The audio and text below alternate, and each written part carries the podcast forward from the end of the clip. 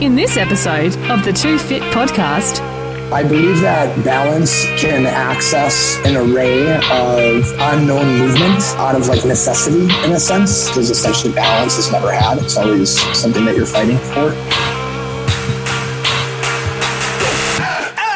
are you ready to push the boundaries of performance mentally, physically, and everywhere in between? Welcome to the Too Fit podcast, where the Too Fit guys uncover the tips, tools, and tactics from elite performers in the fields of health, nutrition, athletics, and business that will set you up for success, deliver results, and help you on your journey to becoming too fit. Now, let's get started with your hosts, Jake and Josh, the Too Fit guys.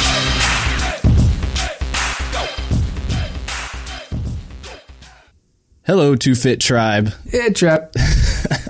Whether it's the first time, last time, or you've been with us since the beginning, welcome again to our humble abode. Welcome, welcome. And uh, Jake is actually going to let you know who today's guest is on the show because I think he really enjoys just pronouncing his last name. I do get pleasure out of it. I don't know, is that weird? But the man we have on today goes by the names of Adam von Rothfelder. Yeah, Adam is a really cool cat. We met him out at the Bulletproof Conference last fall. He's got a really cool background and Yeah, a lot of people don't know the whole backstory to Adam. Now that we've seen him, he's been on NBC Strong. He's one of America's top personal trainers. A lot of people recognize the face now since he's modeled for Versace, but he's also he's he's come through a lot of personal tragedy that he's had to overcome, and it's all that leading up to this point that has made him ready for the limelight, and now he can handle that so well. He runs his own gym back in Milwaukee um, has really built up a nice local support around him there and is really giving back to that community. Um, and now he's out in LA living the dream. So I know we get into a lot of cool stuff with Adam, and obviously he's a he's a wealth of knowledge. But what are some of the what's the the one takeaway if you had to pick one from this episode for you? Man, the one takeaway, I think it's overall just Adam's mindset through life. You know, um, he's handled a lot of diversity really well. I think he's come out of it so much stronger. That's, you know, helped pave his path for where he wants to go, not only just in like fitness, but also business and personal. And I think it's just his whole mindset. The guy is just unbreakable. And I think that's really cool. I think it's something our listeners are really going to gravitate towards.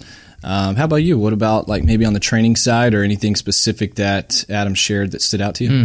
Yeah, he's a he's definitely a very inspirational guy, inspirational life, that's for sure. He's been around the block, you know, a time or two. And one of the questions and one of the things we get into specifically on the training, I think people would be surprised to know he only uses three lifts to maintain his muscle mass and strength. And so I, I really enjoyed talking about that because I just love the simplicity of it. Yeah, and I think one of them is maybe take people so by surprise. They may not be that familiar with it, but it is something that you should absolutely incorporate into your routine. Um, Adams, he considers himself a mover, you know, so he's he's very much about the mobility, the function of your movement, um, you know, efficiency through life, kind of almost this like natural movement through your environment. And uh, he kind of takes that approach on his training, which he dives into uh, quite a bit here.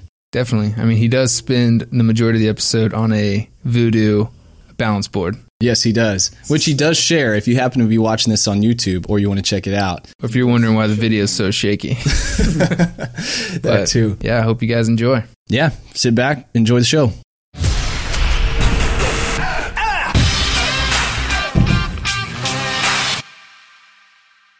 All right, Adam, welcome to the show, and thanks for taking time out of your busy schedule out in your new home of uh, Malibu, California, to join us on the show.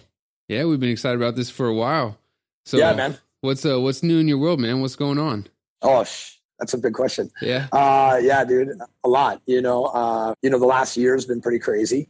You know, so two Versace campaigns, uh, NBC Strong, that was crazy. You know, um, filming a show with nine of the other best trainers, you know, in the country, and I mean, some of them were, you know, pretty outstanding. I mean, Bennie Wylie was uh, the head strength coach for uh, Texas. You know, Longhorns. I mean, Yeah. you know, some really legitimate uh, trainers that were on that show and serious athletes as well.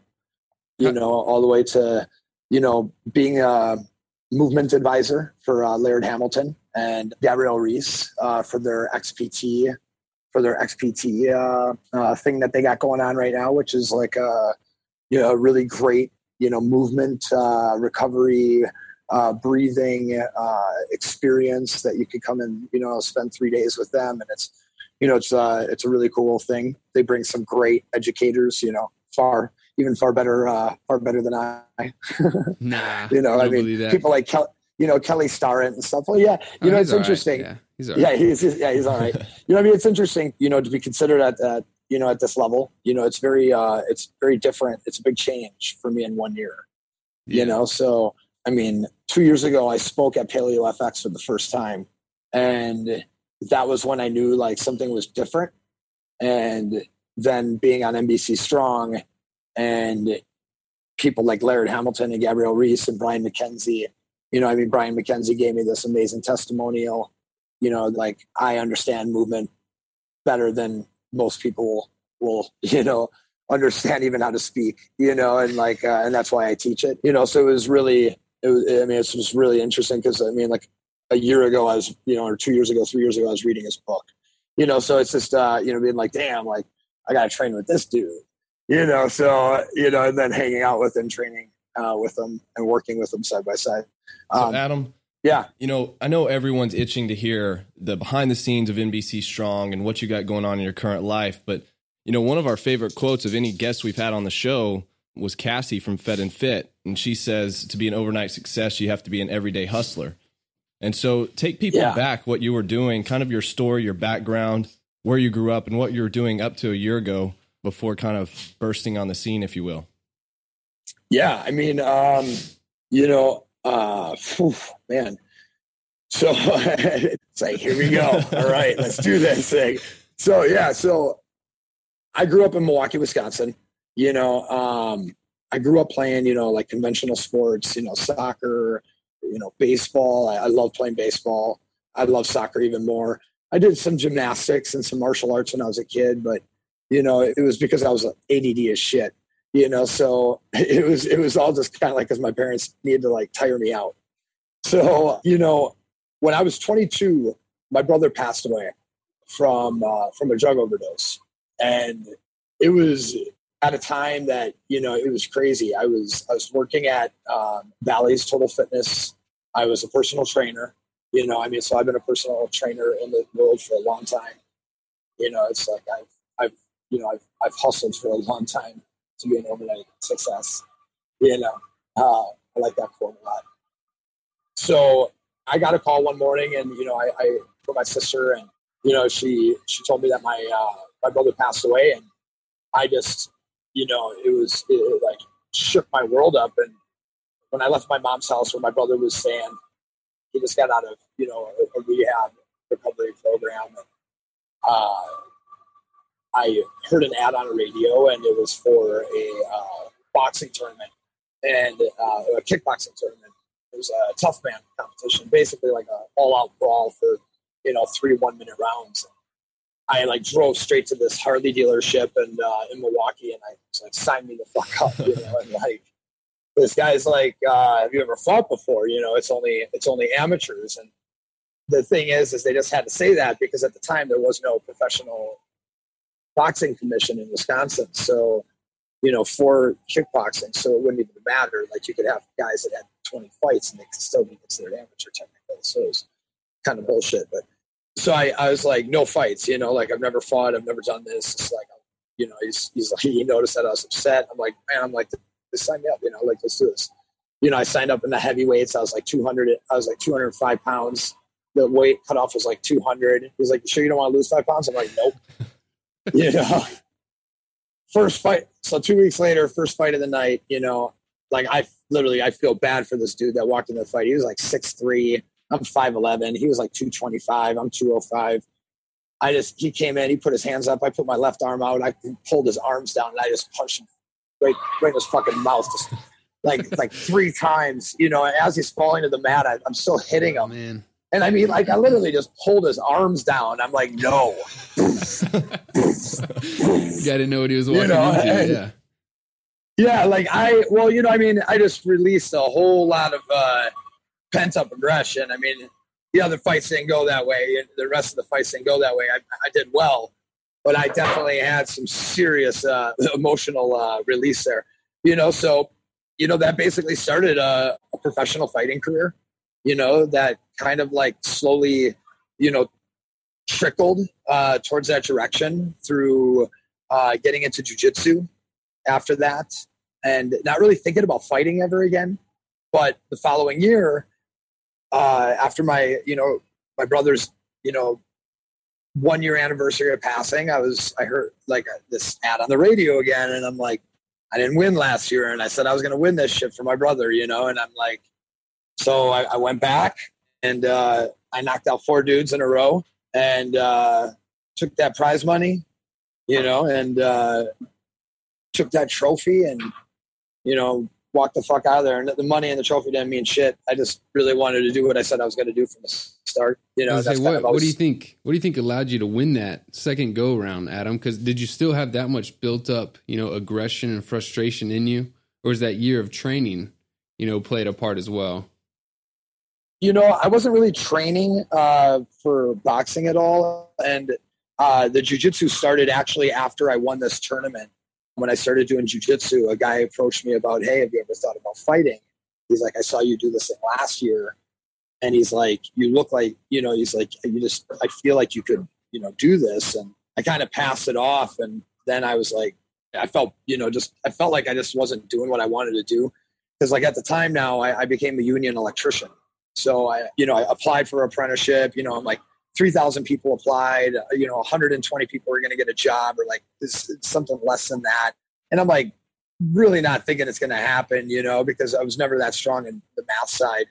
And I ended up doing really well on the test. And I ended up being one of those guys. And I got an electrical apprenticeship. So, you know, I'm working full time as a, as an apprentice, you know, and I'm, I'm learning, I'm going to school, you know, I'm working 40 hours a week on top of like you know, going to class. Uh, you know, you're still like, training at this time too, personal training. I always kept a client. Yeah, you know, it was always it's always been a passion. You know, so it's like throughout my five years actually as a union electrician, I always had a client. Like somehow, like my buddy, a buddy would be like, "Yo, you man, you should train my wife, dude. She, we're getting, you're, you're my girl. We're getting married. You know, like, you know, you know, like I would meet some kid that didn't have shit for form, and I'd be like, "Hey, find three of your friends." and meet me here twice a week and we'll do like a little squat deadlift clinic you know and i was just always kind of doing that stuff like at a young age and it's interesting because right now is the first time actually i'm even realizing that like i was like hosting like little clinics at uh, you know the age of 22 yeah. I'm like oh that's funny. Yeah. You know you and josh um, always talk about I that. never, you could make a living just at the squat rack alone just walking in oh, there yeah. watching these yeah. people squat. Oh my yeah. gosh. Totally. Totally. I've actually lost two memberships, one to Gold's Gym and one to a can see where this is one, going. And one to a local gym in uh, Wisconsin, uh, the Wisconsin Athletic Club, for um, telling somebody that they had shit form on deadlift. and let me help you. I wasn't trying to solicit, you know, like that's like that's like an interesting thing about me. Like I'm not trying to solicit shit. You know, I'm just so passionate yeah. about people not being ignorant about the way they, you know, move their bodies, you know? And I mean, you know, I've gone so far as to, you know, really honestly like go in every single direction possible and like almost to a specialty just to try to learn as much as possible about the awareness of your body. And I, I just think it's it's awful when I see something like the training, you know, I mean, like fuck, like I wish training was a license, not a certificate. I mean, you can fuck somebody up way worse than a barber ever could and a barber has to have a license. I mean, like the worst thing what you're going to give somebody a chemical burn on their head. I mean, fuck, I could rupture your spleen.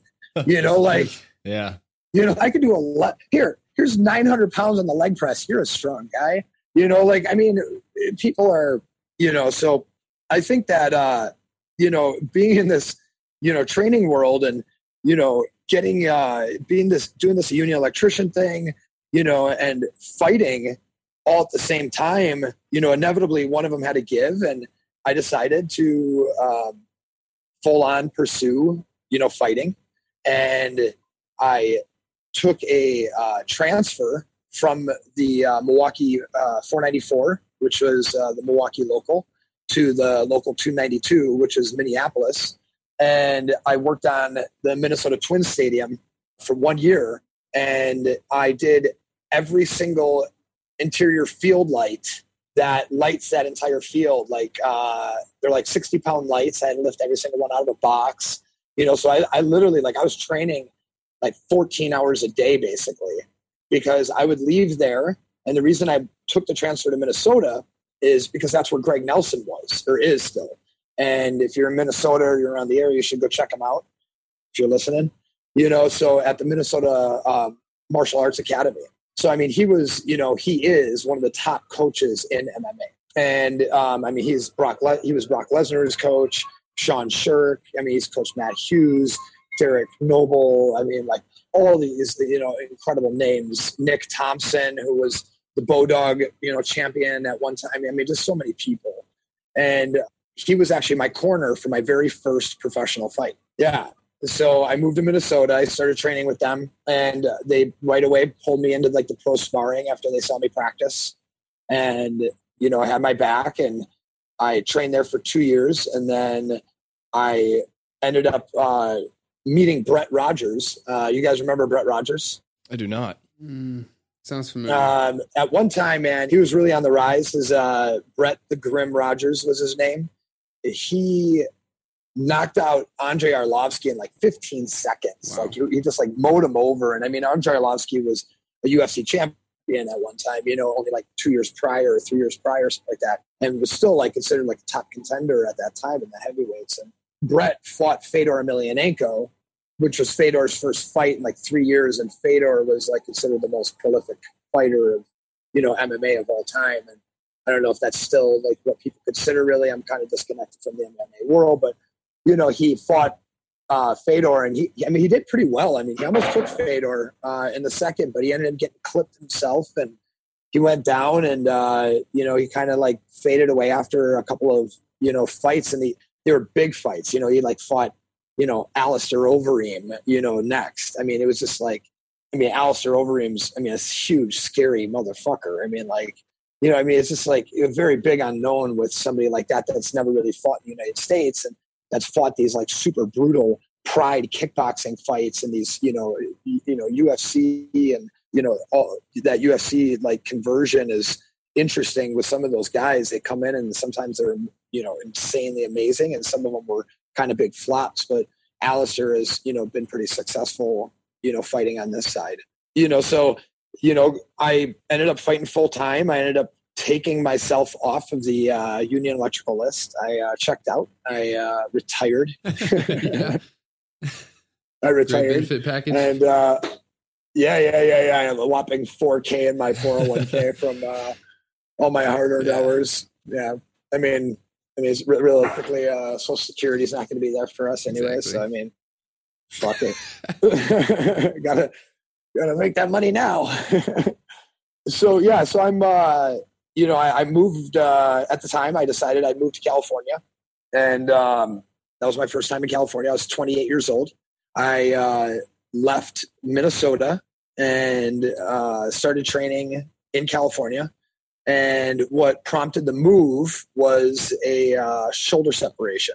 So I uh, practiced just like two days after a big fight that I had. I knocked a guy out in like 15 seconds, and he like he actually tapped out from strikes, and I just basically, you know, rolled over and my shoulder just oh you know, exploded out of place. And I thought if I moved to California, you know, I could like train with, you know, some different people, switch things up. And, you know, it just didn't work. And, you know, I was, I got out there and I, I started uh, surfing a lot. And, you know, like on a daily basis, some friends introduced me to surfing. They, they found a great board for me for like a good deal. I was broke as shit, you know, so I needed a, I needed a cheap deal and they, they got me this beautiful board and I remember just like hopping on that board and after a couple of times like finding myself wanting to go to practice just a little bit less and just a little bit less and what I started kind of realizing is that uh, after you know five years had passed you know six years since my brother died I was no longer angry and it was a really interesting moment you know I I like looked at what I did to my body. Like I, I had, I have cauliflower ear, you know, I got, I, I, I fucking separated my shoulder, you know, like uh, there a lot of shit on me hurt. I mean, you know, it doesn't matter how many fights my record says I have. The amount of sparring and the amount of brawls, like you can reference any one person that I sparred with, and everybody knows how hard I went. And that's, you know, it's how hard I went in sparring because I love the training of it. I didn't really love the fighting. It was the daily training and the camaraderie because, you know, essentially I like, I lost my brother. So it was great to have these other brothers, you know, and that's a lot of it. What these actualizations, you know, that started happening, you know, I was like, oh, wow, you know, and this surfing kind of opened up a different type of movement and, you know, a certain type of like emotional freedom and release. And I found myself dancing again, you know, like I was like, a, I loved popping and, you know, stuff like that when I was a kid and like break dance. I was never like a break dancer, but like the idea of like breaking, uh, like uh, popping and locking and kind of just You're moving like that. I love that right shit. Adam. We don't understand what that is down here. yeah, yeah, yeah. That's all right. Yeah, no, it's uh. So I like uh, a, a really early inspiration to my movement um, was a movie called Breaking Two, Electric Breaking Boogaloo. two. And I'm gonna write that down. yeah, yeah, right, yeah, write that shit down. Write it down. Um, that's a little Van Wilder moment. Write that shit down. Um, yeah, so uh, Breaking Two, Electric Boogaloo. So it's like this this main characters, Turbo and Ozone, and they're these uh, breaking instructors. And you know, breaking was very like different, like in the um, '80s. It wasn't like all this crazy flipping and stuff. It was like joint manipulation and popping and locking the body and like doing this kind of interesting, just weird movements and shit with like your neck and you know, like the moonwalk on steroids, you know, just very like crazy. I mean, these guys would have made Michael Jackson look like a fool, you know, like honestly. And I sat in my living room. I mean, like I told my mom that the tape got ruined. And, you know, remember how much Blockbuster used to charge if you lost a tape back in like the 90s? like, I mean, like the late Five 80s, like, the cost like, of the video. like, like $300. well, you couldn't get this movie, right? Because like you just couldn't. But like Blockbuster had it. So I told my mom I lost it. So she had to pay the three hundred dollars, and I watched that shit all the time. That's awesome. I love you, That's mom. awesome. Thanks, mom. Yeah, thanks, mom. So you know, so I being in this water, it like took me away from you know this fighting, and I found kind of like this interesting piece. And I, you know, I'm not a, I'm not saying I'm a surfer because I am not a surfer. You know, I went surfing with my friend Neil uh, Strauss, who is a uh, incredible author, and uh, I mean, he outsurfs me. You know, like I, you know, I mean, like, so I, uh, I just enjoy being in the water and catching a couple of waves. And it was, uh, you know, now being back here, it's been six years since I've lived here. So I mean, I'm, uh, I, I haven't uh, bought a board yet. I've only been here for eight weeks. If you're just tuning in, I just moved to, I just moved to California. So I, uh, so so we met you basically right around the time that you moved out there. Yeah. Yeah, yeah, yeah, yeah, yeah. I mean, I had been traveling back and forth, you know, so you know, doing the uh, all those XPT uh, workshops with uh, Gabrielle Reece and Laird Hamilton and Brian McKenzie, doing the movement portions and teaching these workshops with them alongside uh, Darin Olien, Olien, uh, who wrote the book Super Life Living. And if you haven't read Super Life Living, I definitely recommend to check it out. I love how he breaks just down like the ideas of like really important five principles of of you know not so much nutrition but daily habits i think or habits in a sense are important things to add to your diet. So superfoods. So these xpt things have taken me back and forth to california a lot. And uh, so just moving here and uh, was was an official thing. And since i was here all the time i just would rather have my family here than not. So So, Adam, what were you doing when NBC contacted you to be on Strong? So yeah, so you know, I didn't stay in California for long. Uh, when I was uh, originally moved out there, like I said, like six years ago, when I originally moved out to California from Minnesota, I was there for about eight months. I had received a message. You know, I was doing pretty good out here. I, got like some commercials. I had a great job at this like celebrity training facility. You know, I was I was actually like uh, in an interesting place. I had just like auditioned at Biggest Loser. The day I was actually received a message from my sister saying that my dad got irregular blood work back. I was actually on a photo shoot. and shooting an infomercial for the ab rocket Nice. which is a piece of shit so um so i feel fucking awful for doing it it's like if i would have done like a cigarette ad i just feel fucking horrendous You had to pay rent, right? I mean, Yeah. bill's got to get paid We're um, gonna make the feature yeah, picture of this podcast, by the way. yeah yeah yeah. You know it's funny because like i wouldn't do that shit now if somebody paid me the same amount of money. So i'll get to a point of the story when nbc and subway uh, where that happened. So basically you know i moved back home. You know my dad had this irregular blood work back and he had di- he got diagnosed with diabetes. But there was something like uh there's something like more but like they they weren't really it wasn't totally sure. And uh i was just like you know what? It's time you know and uh i moved back home and you know drove drove through the night and showed up. My parents were having breakfast and it was like a big surprise. My mom started crying you know my dad looked happy you know and i was like i need a job. I'm like dad i'm like i'm gonna take a nap. I'm like i need you to drive me downtown go look around you know and i um, went back to what i knew best because i didn't want to do an electrician even though i had the training and the education i could have made some good money it wasn't what i wanted to do so i went back to being a doorman and I got a job at uh, like this brand new, super swanky place called Distil that was like right in downtown Milwaukee. It was like this high end whiskey bar, and you know, on like the Hapman Street in downtown area, and it was one of the Hapman streets. You know, Milwaukee is a pretty happening city actually. It's got a lot of really amazing Chicago influence and great food and culture, and it brought in some of the you know really great employees and great people. And one of those great employees ended up being my wife.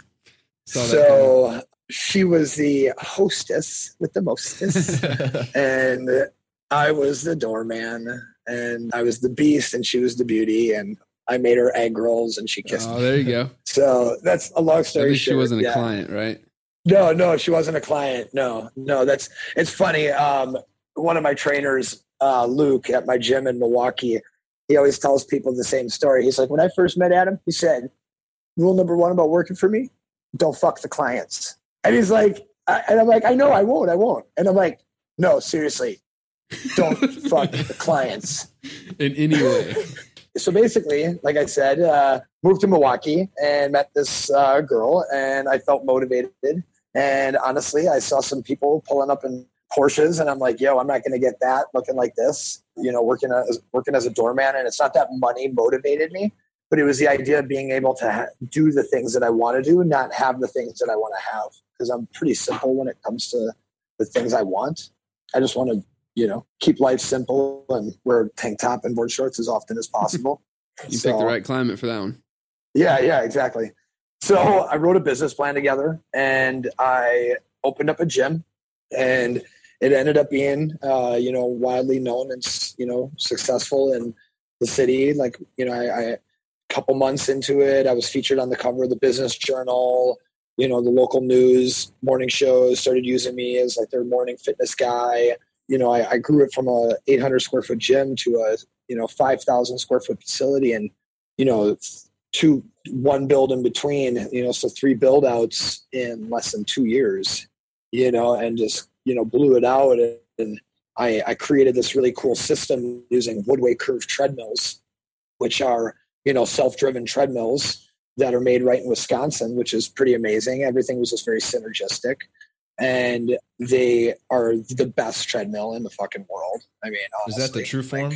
No, man, true form. It's things like that. Things that no, those those are all bullshit ripoffs. Honestly, like, and I say that with respect to the company for whatever product they're they're creating. But the reality of it is, it's the first one was the Woodway Curve. You know, like, and that thing is smoother than anyone I've ever been on. And I'm not saying that because Woodway Curve does not in any way nor endorse me to any sense. Whoa, The Woodway curve. We'll have to check that out.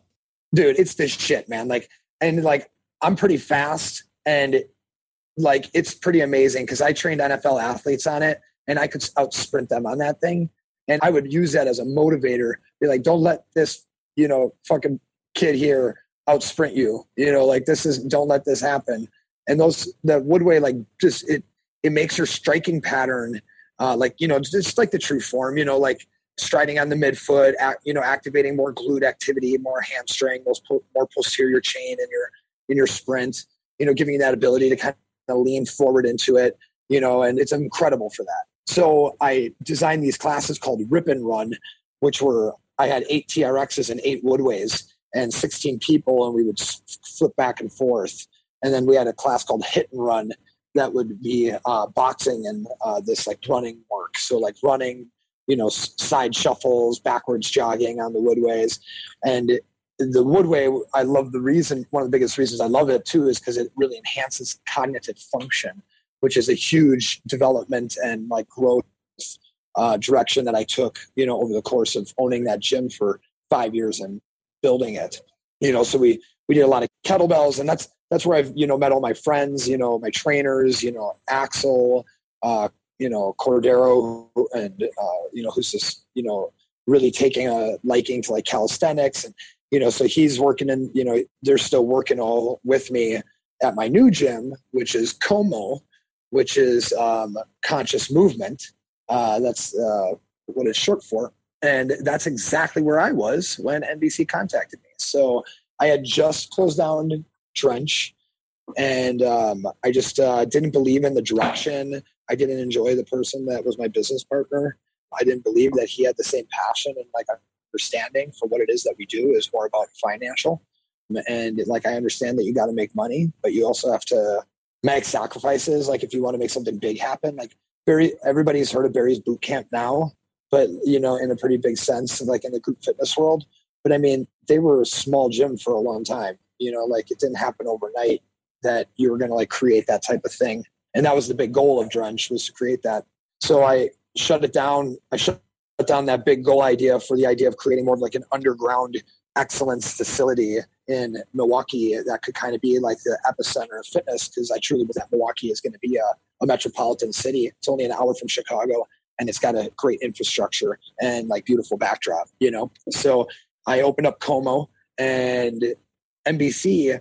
I had just shot uh, for Versace. I did a huge campaign with Alan Jouban, a uh, successful UFC fighter that's you know up and coming. Gigi Hadid, me and her had a uh, little fighting and kissing scene. That was pretty uh, pretty intense.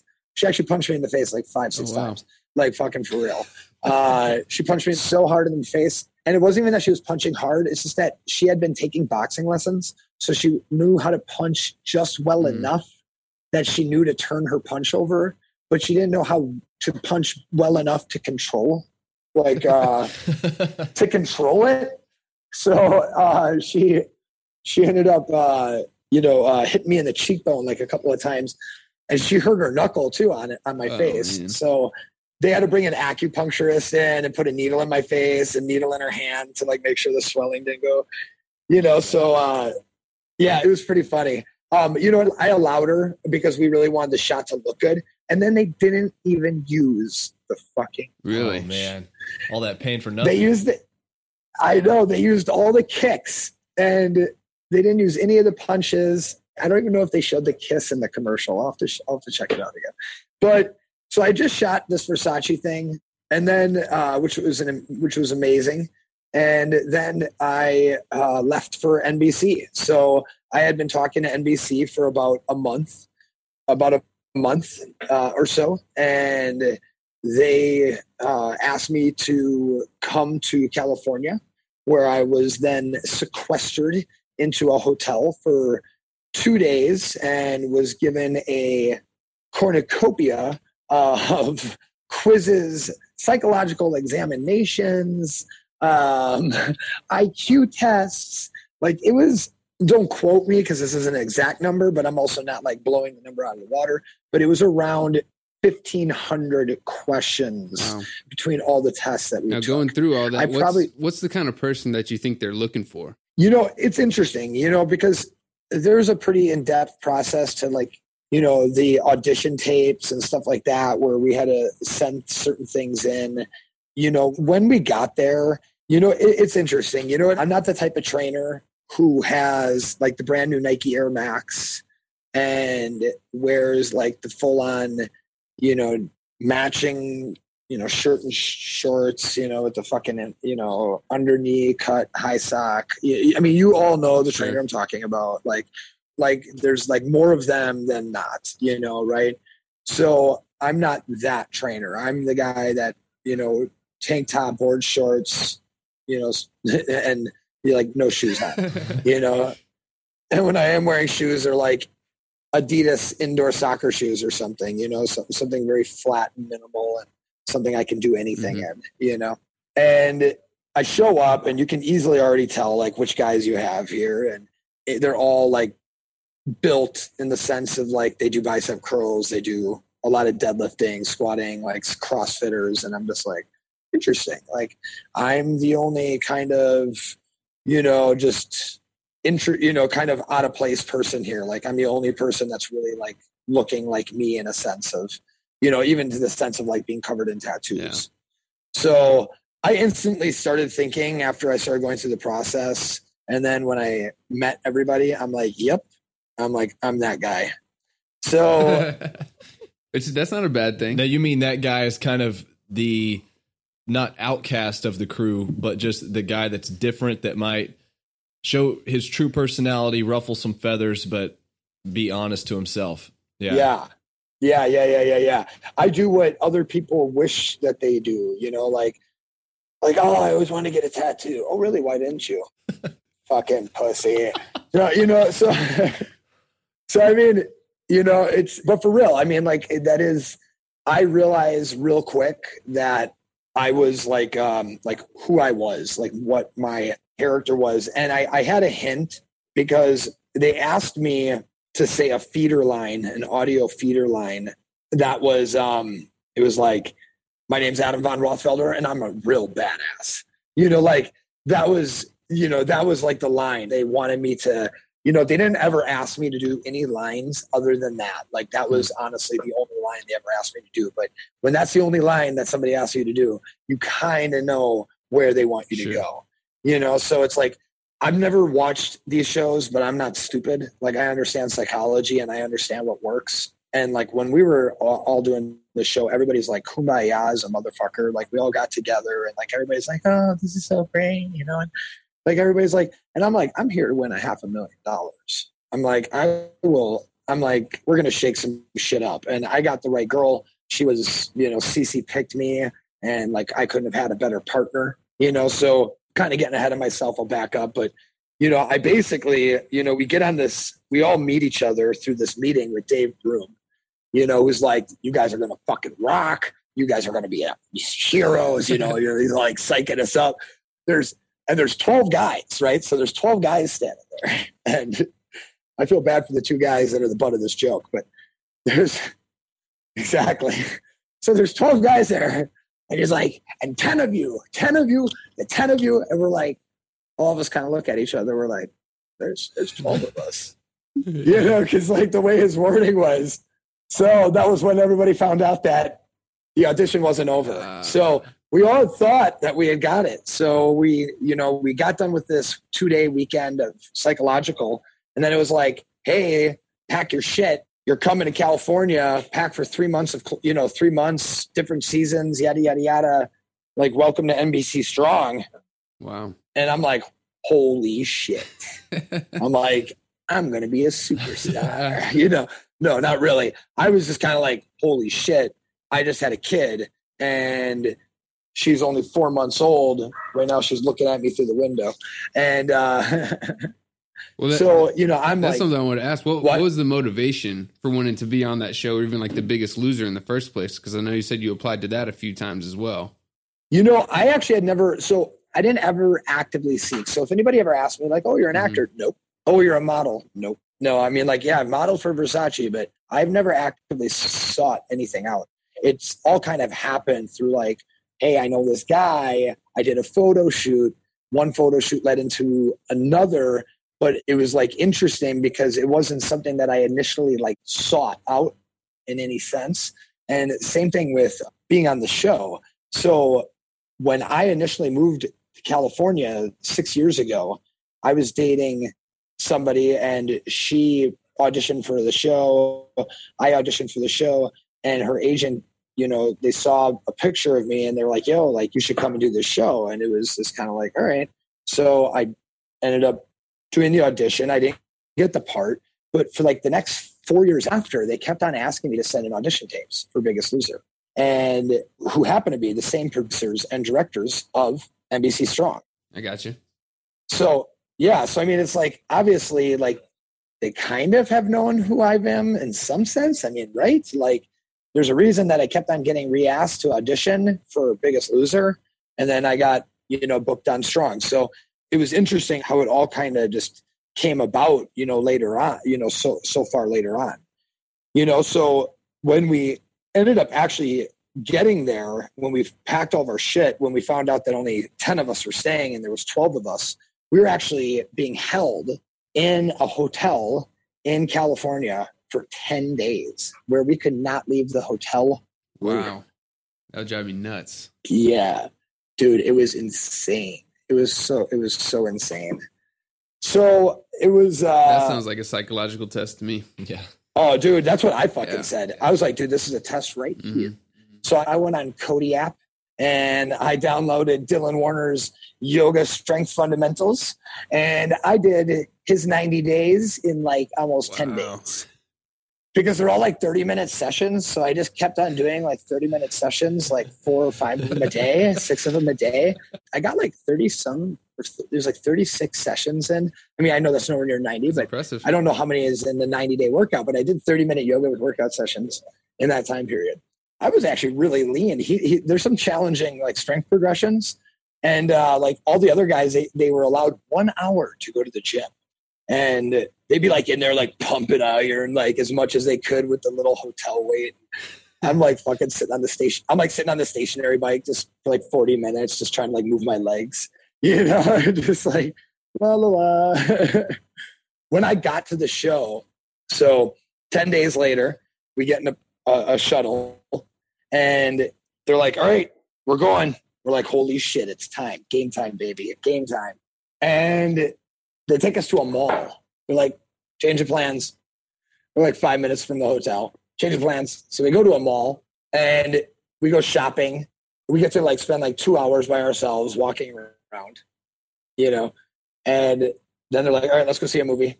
And we're like, Jesus, what the hell's going on? After the movie, what did they take you to see? uh, we went and saw Black Mass, which was so fucking depressing. I don't even know what that is. Johnny Depp. It's a Ah. true story about that, like basically this serial killer. I mean, essentially. I mean, it's funny that we call like, oh, he's a gangster. It's like, no, he's a he's a serial killer. Yeah. I mean, if he he's killed more than a couple of people, and it's all for the same reason, he's a serial killer. So basically, yeah, we're we're we're getting held even longer at this mall, and then they're like, all right, let's go. So then they drive us to the middle of the desert. I'm like, oh my god, they're gonna fucking kill us. That's what they're doing. This is, this is all just big roots. This isn't even NBC. Like, so we get to the middle of the desert, and then we're like sitting in this cabin for like two hours. I mean, like just stretching, and I don't even know what the hell we're warming up for. And they hand us like these like jerseys, and we're putting them on, and they got these like logos on them, strong logos and our name. And I'm like, all right, man, this shit's happening. And I look around, and I'm like, oh, I'm like Brian, and the other guy is gone. I'm like, all right, well, here's our ten. You know, so like that's like when I kind of realized like that I made it. I'm like, all right, sweet, I'm fucking in. so And y'all are mic'd up So- and cameras on at this point too. No, no, no, no, none of that's happening yet. So we sit there. So this is all the first night. Then it's like, dude, it's like it's like midnight now, and we haven't eaten. We've been up since six in the morning. Yeah, I mean, like, you know, like we're walking around a mall, fucking think, like thinking that we're just gonna go to this place and like start in the morning. Nope, we're literally competing tonight. We ended up competing, I think, at like two in the morning, getting done at three a.m. and they fed us Jack in the box for dinner. Oh my gosh. I fucking ate two of those without even thinking about it. And the next morning, all I could do was think about it. exactly. It's normally how it goes. I was like, no. Oh, yeah. Yeah, I heard a comedian the other day talking about how we treat fast food like our ex girlfriends. You just feel feel so guilty like afterward, or you know, like the first time you get drunk, you find yourself Right, late at funny. night, you know, and then you're just thinking about it Right, the next like, day. Uh, just this one time. Do, do, do, do, hello. exactly. I shouldn't have done that. I ate the whole thing.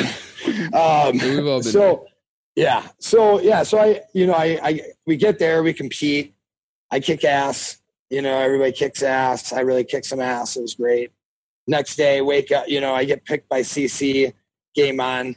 You know, the rest is like on NBC.com or Hulu. You can come, you can watch it.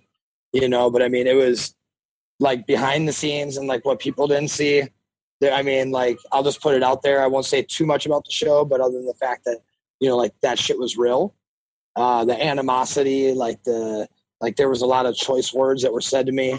You know, I was physically like, I mean, I was never physically uh, touched in any sense, but I definitely had words said to me that would make somebody want to punch somebody in the fucking mouth or make somebody want to leave.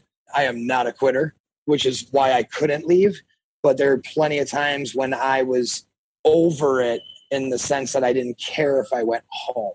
You know, like I was like, I would have been happier if I was just at home just because of the sheer sense of just the pressure cooker that they created because everybody was the same but one. Mm. Was it So all men, or was, was- were there also female trainers? No, there was only 10 male trainers and then there was 10 female contestants. You know, and they uh, and believe me and when I say this, they did an incredible job on the show. Like I'm not saying that they've created a bad show. They created a perfect show because I did exactly what I was supposed to do. I mean, there's, you know, there's a reason why, you know, when you go on hulu.com or nbc.com and, you know what I mean? I say this is, you know, like with, you know, complete humbleness in, in the senses, you know, and it's funny because the, uh, there's a guy on there that said I, uh, I, I, I wore a humble cape, but, uh, you know, reality is I I wasn't fucking flying anywhere. So, you know, I mean, like I was, my ass was sticking right around That's awesome. and I was, you know, and honestly, like I was a person that everybody thought, you know, what like they had a gun after. You know, there's multiple times on the show that people are quoted. You know, like I had to make sure that if I could beat Adam, I know I could win the thing. I could win this competition. You know, like my eye was on Adam What do you, why do you think you that know, was? and it was, you know, like I said, like everybody was the same. Like everybody was into like, you know, shoulder pressing weights, but like no, nobody actually could extend their elbow and keep their shoulder blades retracted. You know, like everybody was, you know, deadlifting, but everybody had like a slight lordosis, you know, Mhm. lordosis curves that was like irregular. You know, like you could tell that they've like, you know, built up like an irregular, you know, muscle in their, their lower back just from deadlifting, you know, improperly for so Yeah. long. No, I mean, and you know that hump I'm talking about, right? I mean, like I'm not crazy here, you know. And then like when people talk about why their lower back hurts, and then you see them doing something as simple as like a TRX tricep extension, and their pelvic, you know, they're, they're not tilting their pelvis in, you know, to engage their abdominal area to t- take the pressure off their back, their lower spine. You know, you're and you're wondering why your lower back hurts, and all you did was tricep extensions, you know, and squatting, and every time you squat, you're fucking, you're, you're actually folding like a suitcase. You know, it's like, come on, mm-hmm. you know, you're the trainer here, you know. So I look at, you know, movement, you know, and I've had some incredible coaches. I mean, I've worked, I've worked, you know, under, you know, the direction of Ido Portal's team a couple of times. I've worked under Rafe Kelly and with Rafe Kelly, you know, who's who's incredible. You know, I'm MovNat, I'm MovNat certified. You know, I was a progressive calisthenics, you know, Dragon Door, um, you know, uh, team lead. So like I, I assisted like Al and Danny Cavadlo on numerous uh, certification courses. You know, so I was really into a more, you know, holistic sense of training. You know, I I was talking to one of my clients yesterday, and I was telling him my two greatest role models in movement and the strength, you know, in this whole fitness culture, you know, that have you know changed me the most, and at a very young age. And I would actually say three people is Anthony Robbins, Charles Poliquin, right? Yeah. So Anthony Robbins, Charles Poliquin, and Paul Chek. So you know, like Charles Poliquin for like the things he's done with hypertrophy and strength training, and Paul Chek for always constantly being so holistic in the sense of everything he does from nutrition to, I mean, doing simple things like shrugging his face uh, to opening, you know, you know, like breathing in one nostril and plugging the other Yeah. you know, just stuff like that. That, you know, and then being 55 and standing on a fucking stability ball and pressing two 55 pound kettlebells over his head for, you know, 12 reps. You know, I mean, like, that's amazing. You know, it's it's like proof to what he does. You know, I mean, Ido Portal is an amazing physical specimen and like what he can do. But, you know, there's a lot of, you know, like the the movement that he even says is not necessary, you know, or is it healthy? You know, like he he understands that some of the movement he does, you know, is is can be like harmful to the body, but it's exploring what the body is still capable of. Where I feel like um, Paul Chek has done the same thing, but he kind of like he's not looking for you know any of the you know the handstand you know those types of things it's it's a much more accessible like form of like movement in a lot of sense very similar to or not similar but like MovNat's very accessible and a lot of these other um, that have like these progressive forms that are you know have a, a much shorter curve Sure. right? Learning curve learning curve is really high. So i think that the reason i did so well is you know i was 200 pounds so i was like there's four guys that were heavier than me you know guys that ranged from 275 to me and then there was like three guys that were lighter than me you know and or four guys that were lighter than me. So i was 200 pounds i'm 511 i you know i have a really strong deadlift. I believe in deadlifting front squatting and turkish get-ups everything else for me is body weight training crawling on the ground rolling. I do parkour you know not like crazy shit but i like the basics. I like hanging from walls. I like jumping on the walls. I like climbing on things. I'm not a climber. You know it's not like i spend hours at a climbing wall or anything like that. I like gymnastic stuff. So like i love the cognition you get from doing something as simple as a cartwheel from your right side to your left side you know just kind of really challenging this cross directional movement that's developmental on a physiological and a you know a mental level as well. Um, you know so i think that that's what really helped me is that i was diverse in my movement and these challenges were not like see how much you can deadlift how many times you know or see how much you can bench press. Like that's fucking stupid. Nobody wants to watch that. It was american ninja warrior meets crossfit mm. You know that was what the competitions were i mean like they like our first competition that you know they don't even do me justice i wish i could get the original format of what they shot. But the first competition was a pegboard wall that was double sided. So we had three sets of long pegs, and me and my contestant had to climb the wall together. She was on one side of the wall, and I was on the other. Mm. This is a it's a So, vertical like- wall. You're going up, right? Yes, straight up, like forty feet, thirty Wow. feet. It was like 35, 30, It was it was a high wall. It was no joke. So you basically could only use those pegs that you had. So we climbed the wall so fast together, and because a lot of like the stuff that we did together, we only got to train together two days beforehand. But I knew that we had to like learn how to communicate and connect because if we were going to do team competitions, we had to believe in one another and trust one another.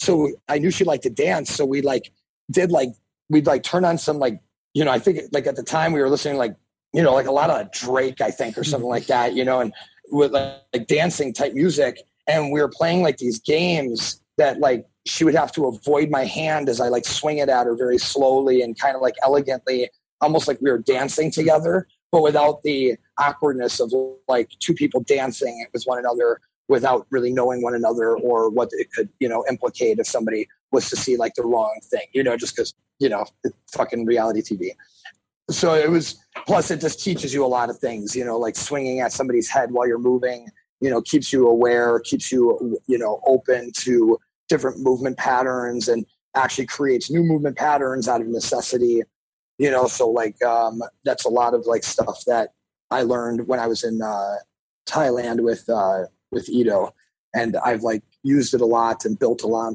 on it with like my own, you know, my own stuff. So I'm, um, you know, doing these alternative training methods, and they had me on there as like the MMA fighter. Like that's like what my title was, like mixed martial arts training specialist or something. And um, you know, I basically we destroyed this wall, and we got to a point where she needed a peg, and I could give her the I could sacrifice it and put it through the wall, but there's no way I could do what I had to do to like get to where I needed to get to to be able to climb higher. So I gave her the peg. I jumped down on the r- rappel and I grabbed the last two pegs at the bottom and I climbed the wall uh like three quarters up and I did a I did like a like a dip like a dip bar muscle up on the Just for the wall. Hell of it. And I no, I, I did it because I I there was a guy that was about to get to the top, and I knew that climbing wasn't going to be enough. So like I literally like scaled, you know, eight feet in like one movement. And I jumped from like the stand, the handlebars of the of the dip bars to the top bar and grabbed it to win. And then like less than like, you know, a second and a half later, Matt, the purple team hit the bell. Wow. You know, so I climbed the wall two times in the time it took everybody to climb it once Stud. Which is all just a testament to like opening your mind to different movement ideas and not being stuck in this restrictive bubble of like being in a gym and just being married to a barbell or a kettlebell or even a pair of gymnastics rings. You know, it's all, you know, holistic and it all should be very consciously, you know, thought of and to expand like your your movement vocabulary mm-hmm. as some people say. So Adam, Jake and I, you know, incorporate a lot of diversification in a week's worth of training. You know, especially two weeks, three weeks, a month worth of training. And I'd be interested to hear what does like a week's worth of training look like for you, or or would you recommend to become like a diverse human, you know, that can adapt and do these different movements in these different environments? Yeah, we call them. Uh, so at my gym, Como, we call them Como sapien. so if you want to, if you want to be a Como sapien, so uh, we jokingly say, if this is the direction of humanity, then I want to be a Como sapien. So um, we, um, I think that the missing element to uh, to everybody's strength training is balance. So I believe that balance is the missing element. So I believe that balance can access um, an array of unknown movement um, out of like necessity in a sense through just you know balancing yourself right like the all the different array of you know body movement and swinging and flailing that you do and then teaching yourself to become even more aware of it. So yeah so i think that you know balance is the missing component. So i work with uh, a company called Vew-Do balance boards and they have incredible balance boards. So I do a lot of balancing. So that being said, uh, a week of my training would basically look like I'll get two workouts a week that I lift heavy things. So I warm up with balancing and some gymnastic strength training type stuff. Basically, like some um, like weighted stretches, um, some different movements on the ground, some you know functional range you know conditioning like FRC, like uh, Dr. Andre Spina, you know shows. Um, you know that's some really great stuff. I've never uh, taken his course, but he's uh, he's an incredible mind and in that world. So I do a lot of joint mobility. Um, I call it architectural work. So that's what we call it at Como is your architecture. So it's like understanding the organic design and how to like build upon that design. Uh, so you can increase your center of balance, gravity, you know, movement capabilities to help you balance better and regain balance because essentially balance is never had. So it's always something that you're fighting for. So I get those two heavy lifting sessions in. They start with some, you know, like I said, some movement, you know, this architectural work. And then we go in, I go into some uh, basically another four days of the week. I get some like uh, 20 minute um, like bent arm sessions in where I warm up for, you know, 20 to 30 minutes with my arms doing, you know, scapular work, you know, deltoid, you know, like rhomboid, you know, type work. And then I'll hop on a pair of gymnastics rings and do like uh, tucks and um, shoulder stands for, you know, back and forth, you know, for reps is like get as many reps, get as many sets of like two to four reps as I can in 20 minutes, along with like uh, two pull ups. So, like two tuck, shoulder press, two pull ups, rest, repeat as many times as I can in 20 minutes. And then I'll do something like that similar for like straight arm work. My shoulders been bothering me, so I haven't been doing handstands. So, but I'm still keeping like shoulder arm, like straight arm strength through uh, doing uh, planking a lot and um, doing like over overhead carries with uh, like kettlebells, and then you know I, I'll throw in some yoga sessions here and there. My wife is yoga certified. Uh, she's got like her you know 200 hour, and you know we'll we'll do these like little 15 minute. I call it intermittent fitness, right? Yeah, so it's uh, intermittent fitness trademark me. Yeah, so it's uh you know the idea is to just kind of stay warm and stay moving throughout the day. Like right now, while I'm talking, I was either standing on a balance board or I'm like sitting in a squat right now because like this is a great moment for me to kind of work on some things I'm working on, which is to make sure that I'm not looking down when I use my phone or right now I'm using my iPad, you know, and I'm keeping my my posture up, my shoulders back. So I'm just kind of working on things throughout the day, which is a lot of like what my day looks like. So does that answer your question well enough? You know, and like kind of, you know, so I'm kind of I'm always practicing, right? Like if life is a game, like I haven't heard a whistle yet. So like I'm still thinking that this is practice. Right. So like I'm going at it though you know, in the sense of how everyone should practice, which is, you know, with as much, you know, thoughtfulness, you know, as possible, you know, consciousness. Could you highlight the importance of straight arm strength? Yeah, um, you know, straight arm strength is um, it's super. It's it's a lot more viable than people understand. You know, it's a great way, you know, for people who, you know, on an aesthetic level, it can actually develop your biceps, you know, bicep size, uh, which is you know great. Being able to securely lock your elbow and disassociate your scapula, you know, in the sense of being able to retract and protract the shoulder blade, you know, throughout movement is a great, you know, consciousness piece and awareness piece. A lot of people that don't understand, you know, the importance of straightening the arm, it's because they don't uh, they don't do things that they even see like that their arm is not straight, you know, and it's like a lot of people out there that are attempting to do handstand work or you know, even, you know, yoga people who you see doing downward dog and their elbows are bent, that means that their shoulders are probably out of place because they're slightly pressing or pulling into the ground, which means that they're putting tension into their neck, you know, and those are issues. And people have like a lot of, you know, cervical issues already, you know, and thoracic issues already, let alone, you know, enforcing it through load, right? And especially through a frequency of load like multiple reps through days of the week you know, and there's a lot of people that are really misinformed about like uh, like straight arm strength, like locking out, you know, being able to squeeze out that elbow on the tricep extension. It's worth reducing the weight so you get that full contraction and really um, be able to stabilize the stabilize the joint in that movement. Mm. What about the reverse of that? Almost like the hanging strength. Yeah, yeah. And one hanging strength is, uh, you know, it's funny. Like on the show, they have this whole segment on the show that's I, I, wish I could get this like just the MP4 that segment, but it's like so like I'm sick and tired of hearing about Adam's grip strength. They're like it's like he's a fucking god or something. and they show like this clip of me doing a back lever, and I'm holding a back lever, and they make it like look all mystical. nice. Yeah, if you get your hands on that, send it our way. Yeah, yeah, yeah. I will. That's fucking hilarious. So yeah, could you like cut it in right there? Here, I'll pause. Yeah, exactly. I'll pause right now, then we'll cut it in right here. Done. Okay, good, good. Okay. so so the grip strength hanging. So it's not just about grip strength.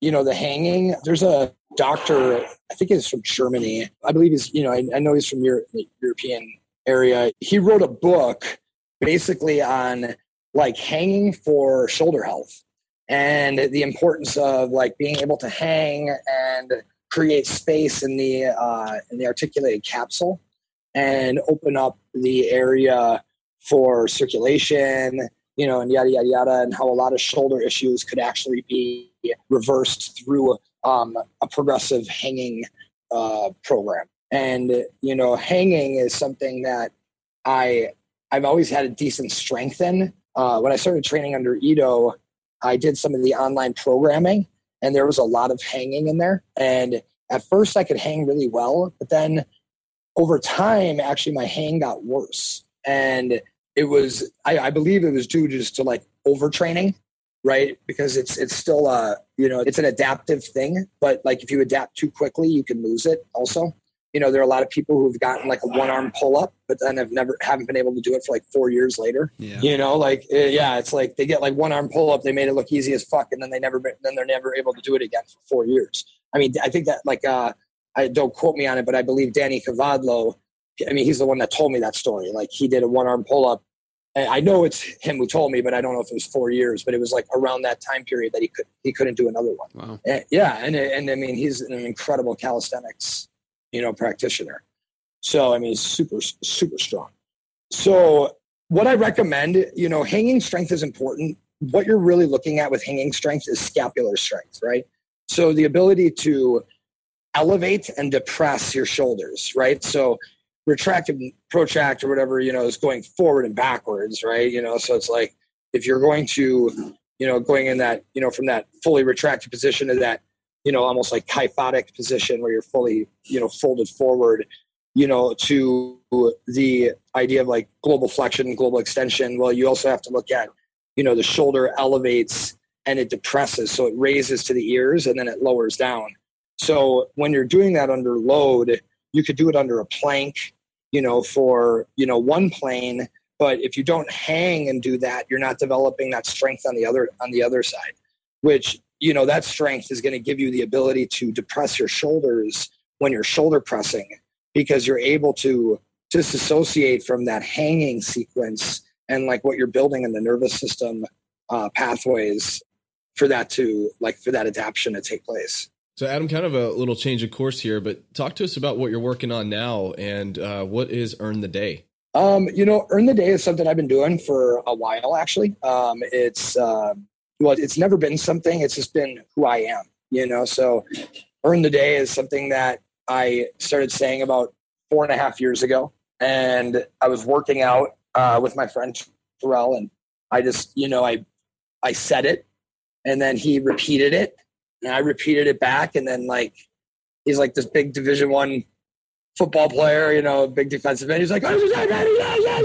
you know, like the middle of the gym, you know. And so it just kind of it stuck, right? You know, and that was in uh, February 2013, something like that, three years ago. Yeah, you know, and um, almost four years, right? Close. So yeah, so it was interesting, you know, that basically this mantra of like hard work and like this blue collar life, you know, and mentality that Milwaukee, you know, so closely holds to our chest. You know, we're the, you know, we make Harley Davidsons, you know, I mean, we're, we are like a blue collar, hardworking, you know, industry city that doesn't have that much industry in it anymore, you know, and it's mm-hmm. really become, you know, it's become like a, it's becoming more metropolitan in a sense, you know, like Northwestern Mutual, who's been there for a long time, but there's Deloitte, there's Baird, there's a lot of big companies that are housing, you know, in the downtown area. You know, like you know, shit's serious when Lululemon's popping in downtown Milwaukee.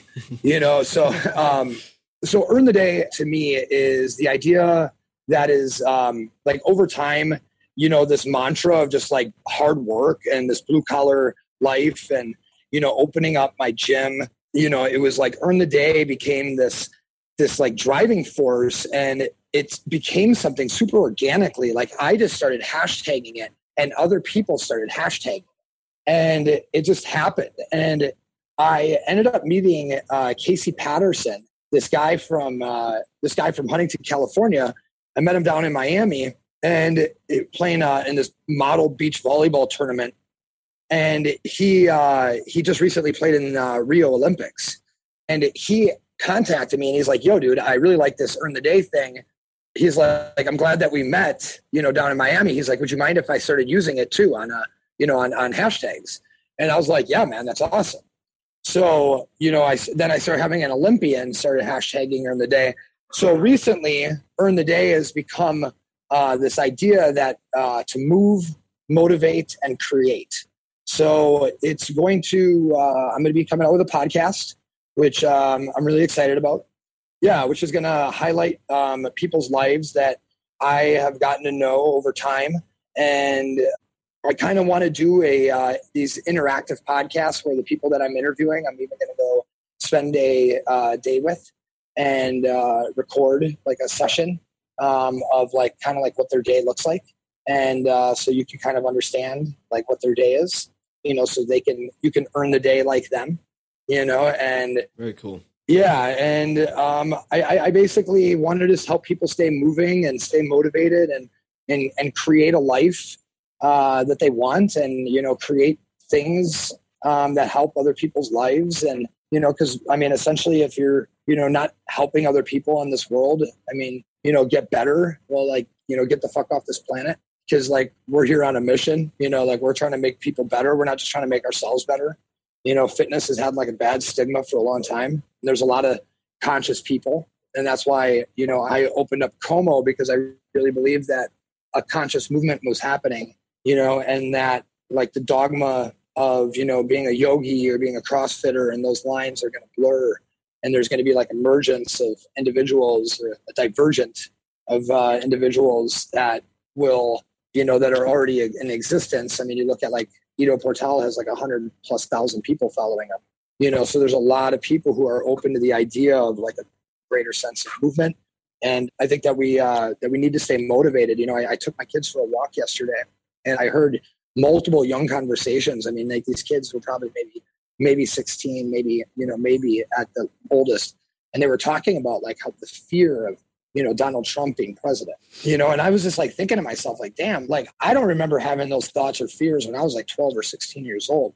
Like, yeah. there's a reason why kids are obese. There's a reason why you know there are serious health issues in this country. We are overfed shitty stimulus and you know unnutritious food that doesn't help us make even better decisions even if we had the information to do so you know? And i really think that you know earn the day is i want to create like an intentional living you know awesome. like right? Like that's you know and i have a couple of cool shirts up on my website you know and one of them says intention over intensity you know? And it's it's something that i've said for a long time and it's just something that I believe, you know, we've kind of lost sight of in a lot of ways, you know, where a lot of us think, you know, stronger, faster, you know, all this and that. But I think, uh, you know, what about like the long road? You know, what about, you know, we have to earn today. We also want to do it tomorrow.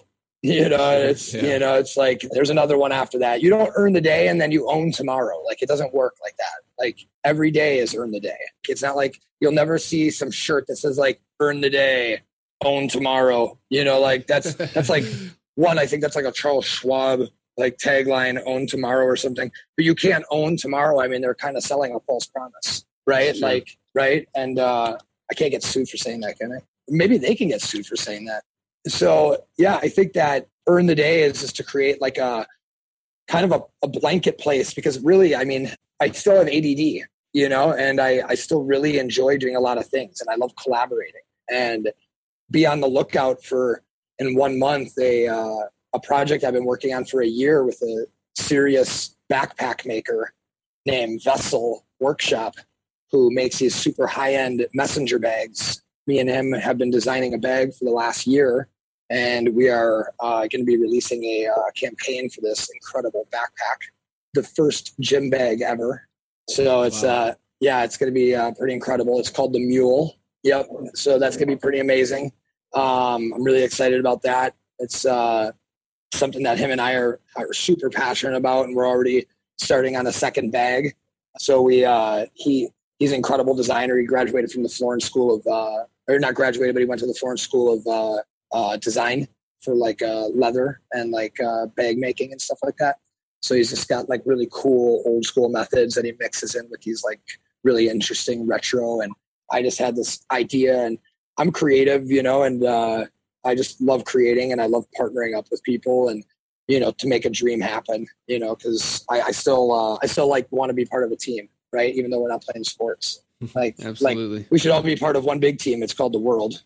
I love it. Yeah. Well, hey, we're gonna bounce just a few quick questions off you. Uh, yeah, yeah, yeah. Back and forth here, so a little rapid fire round. But I kind of want to start back at you know you touched on nutrition there. If you had to describe your nutrition philosophy, say in a sentence or two, what would it be? Ketogenic. We like it. Yeah. We like it. We, our, yeah, our, uh, our, listeners are are uh, they're very aware. Yeah, aware of the keto and high depth fat. on that. Yeah. Yeah, you know. Okay, so I I do keto and I I eat right for my activity type. That's kind of like something that I talk about in Earn the Day. Eat right for your activity type. So okay. I mean, if, if you're doing a high amount of like ATP or like glycogen based type exercise, you know, intense exercise, well, then you can afford to eat more glucose. You know, if you're somebody who's doing like low grade activity, you know, or just weightlifting, but not very intense, and I would say most people aren't lifting that intense. Like if you're not sweating from lifting, you know, you're not lifting intense, right? So you're mm-hmm. not like you're not burning things. You're not like increasing body temperature that much, in my opinion. So I think that glucose can be present, you know, like over 40 grams when applicable you know so like if i have a really intense day like i've trained with um i trained with hunter mckinstry the spartan fucking superstar. Yeah. You know, like I went the sheriff, they call him, and like he had me throwing up like 15. He had me like throwing up 15 minutes in.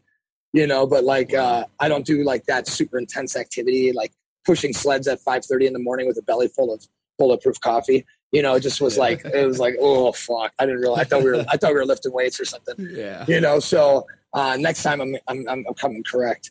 Uh, so so uh, i got home though and you know it was sweet potatoes and veggies. You know i didn't even need protein. You know it was like i didn't do that much anabolic work. It was more just like i just you know i was just burning sugar. You know it was just like i could Yeah. just feel it you know?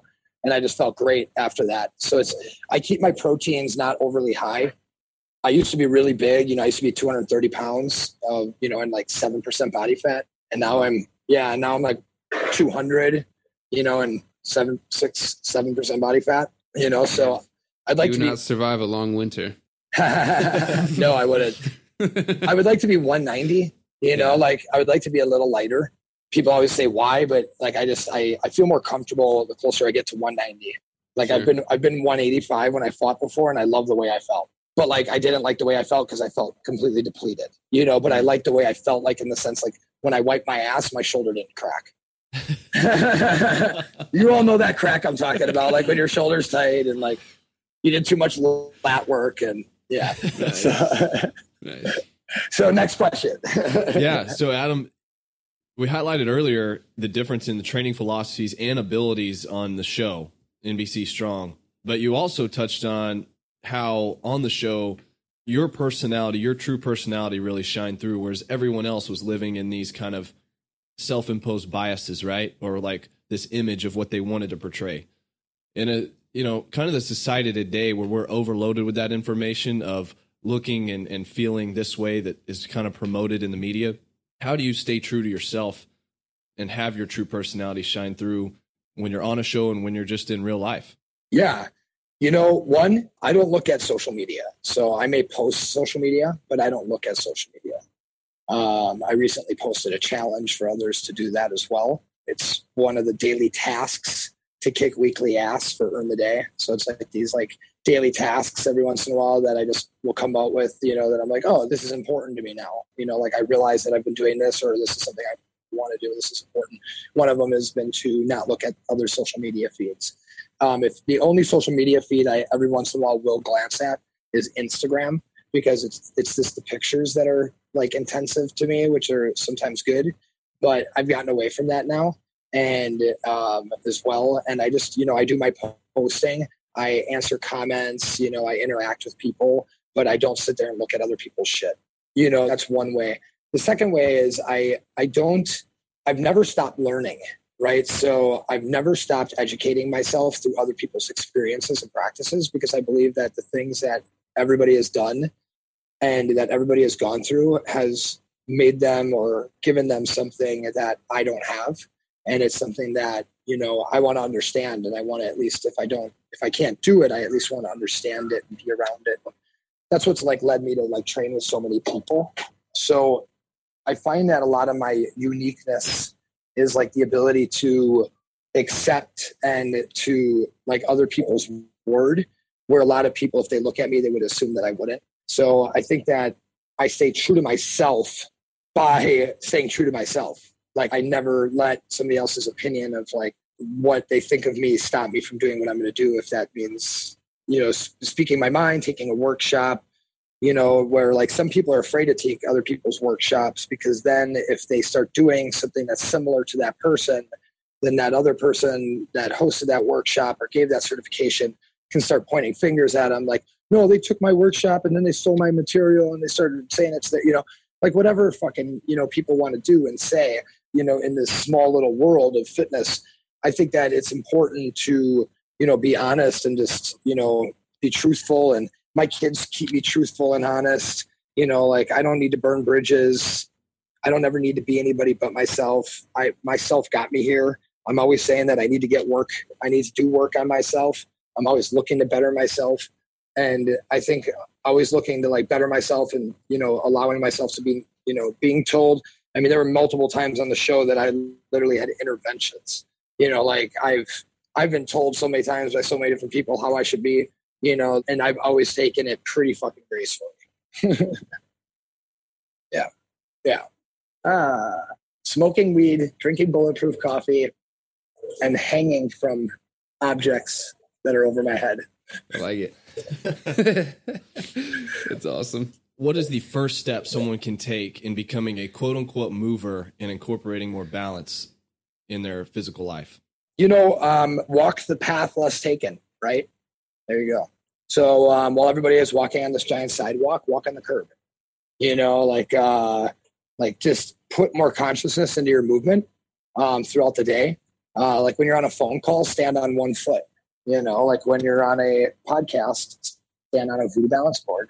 You know, I mean, there's there's all different there's all different ideas and thoughts that you know uh, that could be done, and they're all very accessible.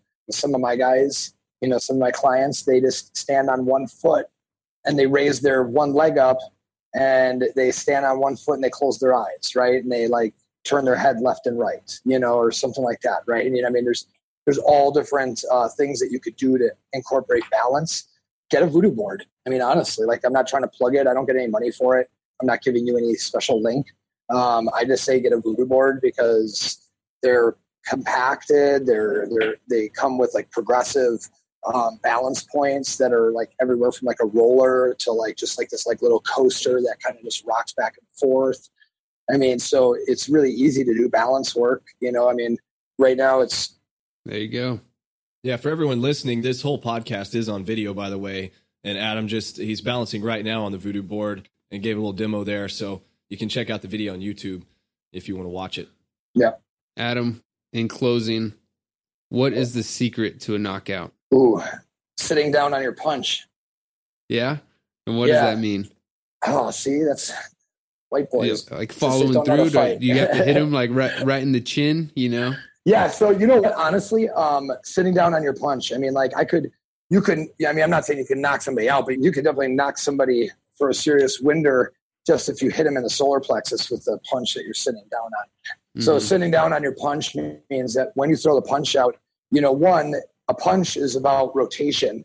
So it's um, you basically you rotate the the back leg and on the toe, and when you get into almost like a what would be almost like if you were to break it down into like an exercise, it would almost look like a lunge. And what you do is you drop the weight down in that in your butt a little bit, so you get more compacted in the ground. So if you think about like the you know the movement, the kinetics of the the punch is you're cre- you're generating tons of force. But if you're on your tippy toe on your back foot when you're throwing that punch, well, that force has no backing. So it'd be like it'd be like shooting a bullet with a pin when the bullet's not in the cylinder and you just have an open bullet without it being like with a backed cylinder. It would like it just loses tons of force. Yeah, it's still going to go forward, but you're just going to lose tons of force. So yeah, so basically sitting down into that toe. So good ankle flexion and good toe flexion is important um, when you're uh, when you're throwing a proper punch. You know, so you should kind of sit down to that leg, rotate that right hand out, turn your hips, and follow through. Good to know. Is it one of those things like as soon as you make contact, you know? Oh yeah, man! Like when you throw a punch the right time the first time, you're like, like every time I have a client that gets it, they have this like, oh, nice.